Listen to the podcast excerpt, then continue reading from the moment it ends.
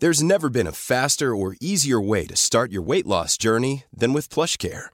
PlushCare accepts most insurance plans and gives you online access to board-certified physicians who can prescribe FDA-approved weight loss medications like Wegovy and Zepbound for those who qualify.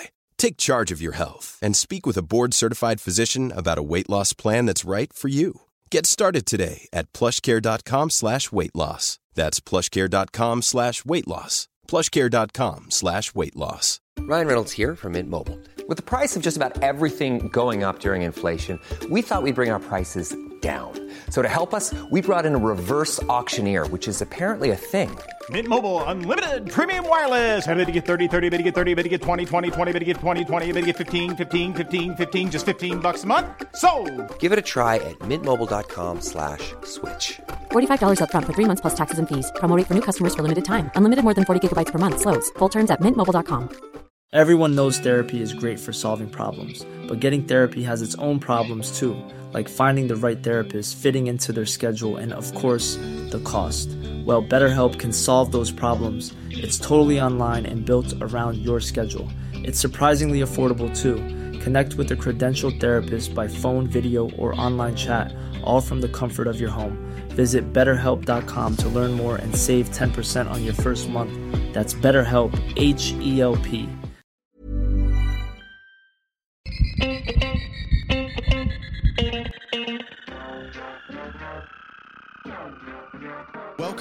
to another episode of Dr. Matt and Dr. Mike's A to Z of the human body. We are on the letter A, and today's uh, episode is on airflow. Interesting term. Usually, we talk about terms that are biologically specific, only used in the context of biology or medicine. But today, airflow, I mean, this is something that is just a normal term used colloquially. Uh, we talk about airflow, about, you know, oh, there's not enough airflow in this room, open the window, open the door, whatever it may be. So, airflow, we probably just think about as how much air is coming in or out of a room or a space, which is pretty similar to the definition of airflow biologically or medically, which is in the medical context, the movement of air into and out of the lungs during the process of breathing. So that's airflow. So Now- breathe. Okay. No, I was just going to say that sounds very similar to another, the definition of another term. What do you think that that term is Uh, when we talk about the respiratory system? ventilation. Yeah. Ex- external ventilation. well, that's well. There's only one type of ventilation: Or you could say internal, which is cellular respiration. respiration. Yeah.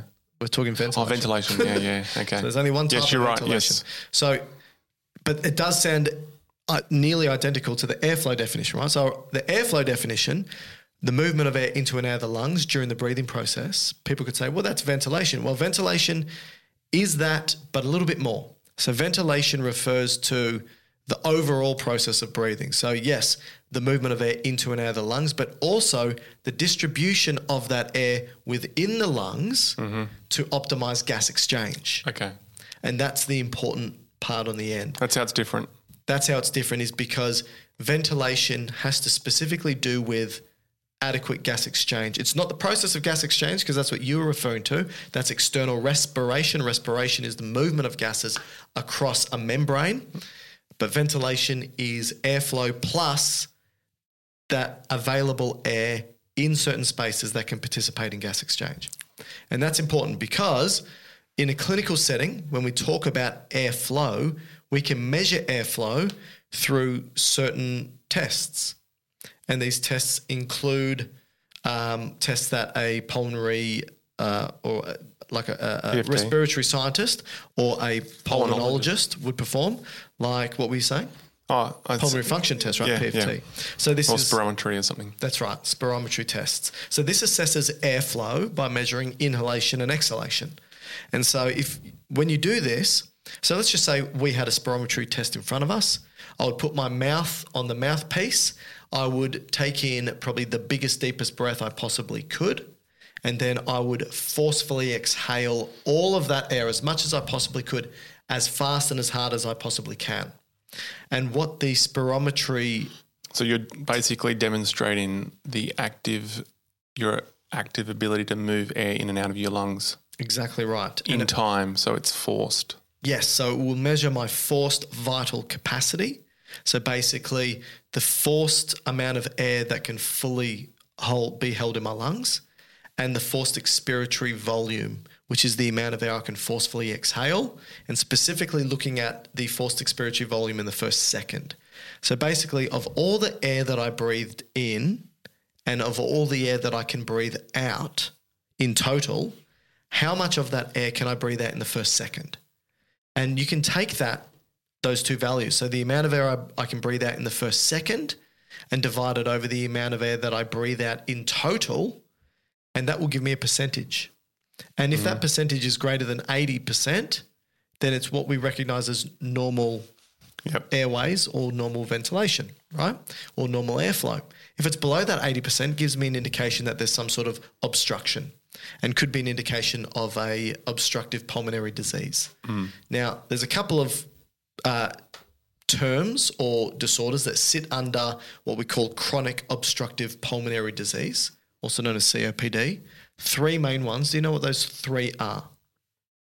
Well, emphysema and chronic bronchitis would definitely be two of them. Yep. Sometimes they may put asthma, chronic asthma in there. That's right. Yeah, I so- guess you could also say cystic fibrosis. You could, yes. So generally, anything that would obstruct the airways, and this could be due to uh, an anatomical obstruction. So it could be mucus, like in chronic bronchitis, uh, or in cystic fibrosis, uh, or it could be uh, a physiological obstruction, like in asthma, where the airways narrow, um, or it could be in emphysema, which is both where you've got a narrowing of the airways, a blocking of the airways, and also a destruction of the alveoli itself and the elastic tissue that allows for those airways to open up, but also stay patent and open when they, well, basically snap back, right?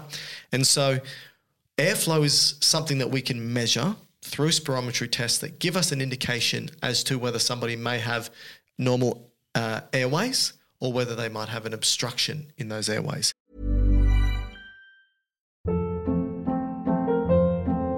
Hold up. What was that? Boring. No flavor. That was as bad as those leftovers you ate all week. Keke Palmer here, and it's time to say hello to something fresh and guilt-free. Hello Fresh. Jazz up dinner with pecan-crusted chicken or garlic butter shrimp scampi. Now that's music to my mouth. Hello Fresh. Let's get this dinner party started. Discover all the delicious possibilities at hellofresh.com.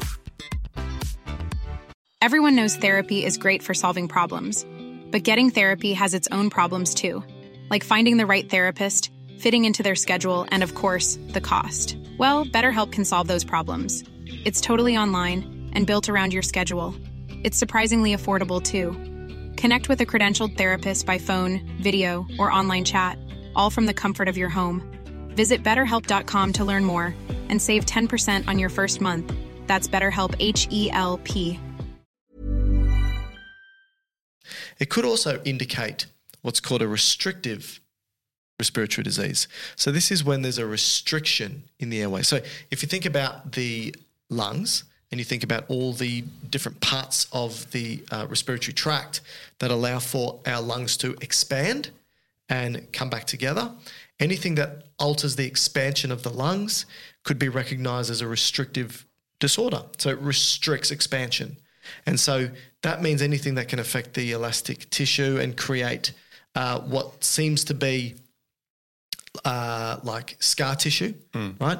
And so the scar tissue is going to stop the, it's going to restrict the lungs' abilities to work as a as airways, right?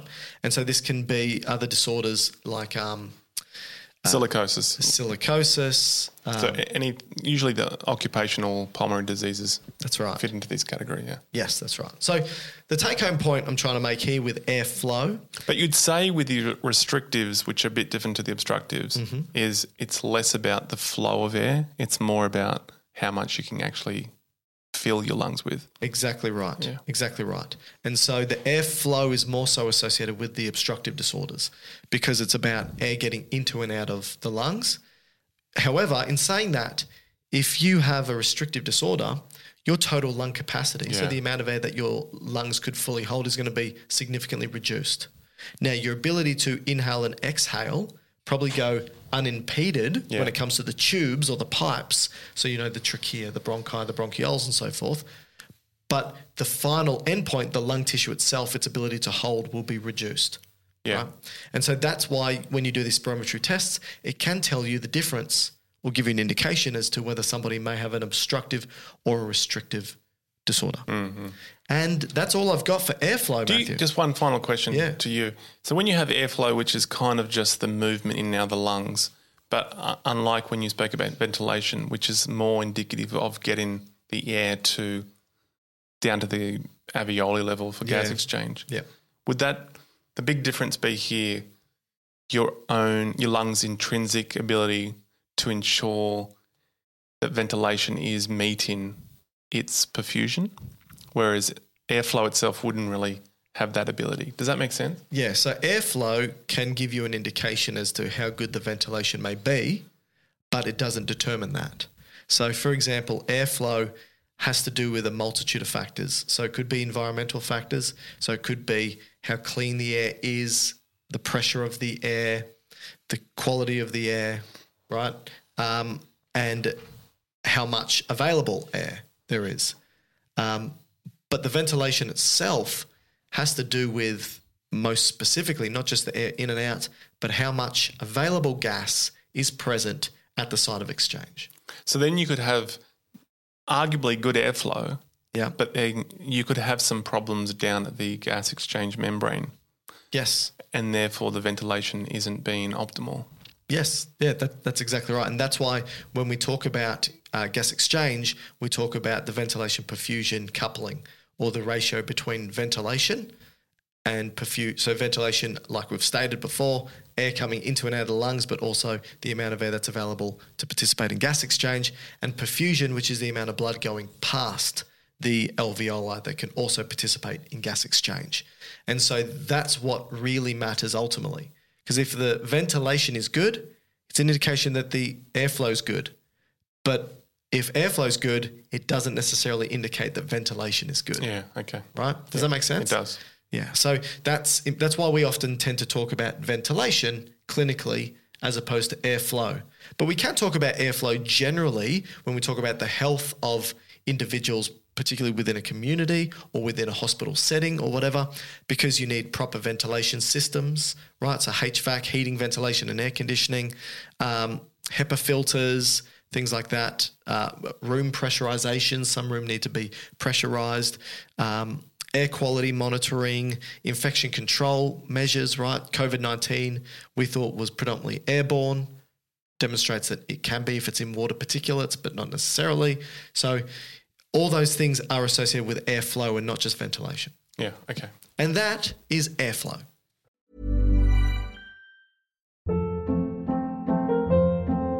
Hold up. What was that? Boring. No flavor. That was as bad as those leftovers you ate all week. Keke Palmer here, and it's time to say hello to something fresh and guilt-free. Hello Fresh. Jazz up dinner with pecan-crusted chicken or garlic butter shrimp scampi. Now that's music to my mouth. Hello Fresh. Let's get this dinner party started. Discover all the delicious possibilities at hellofresh.com.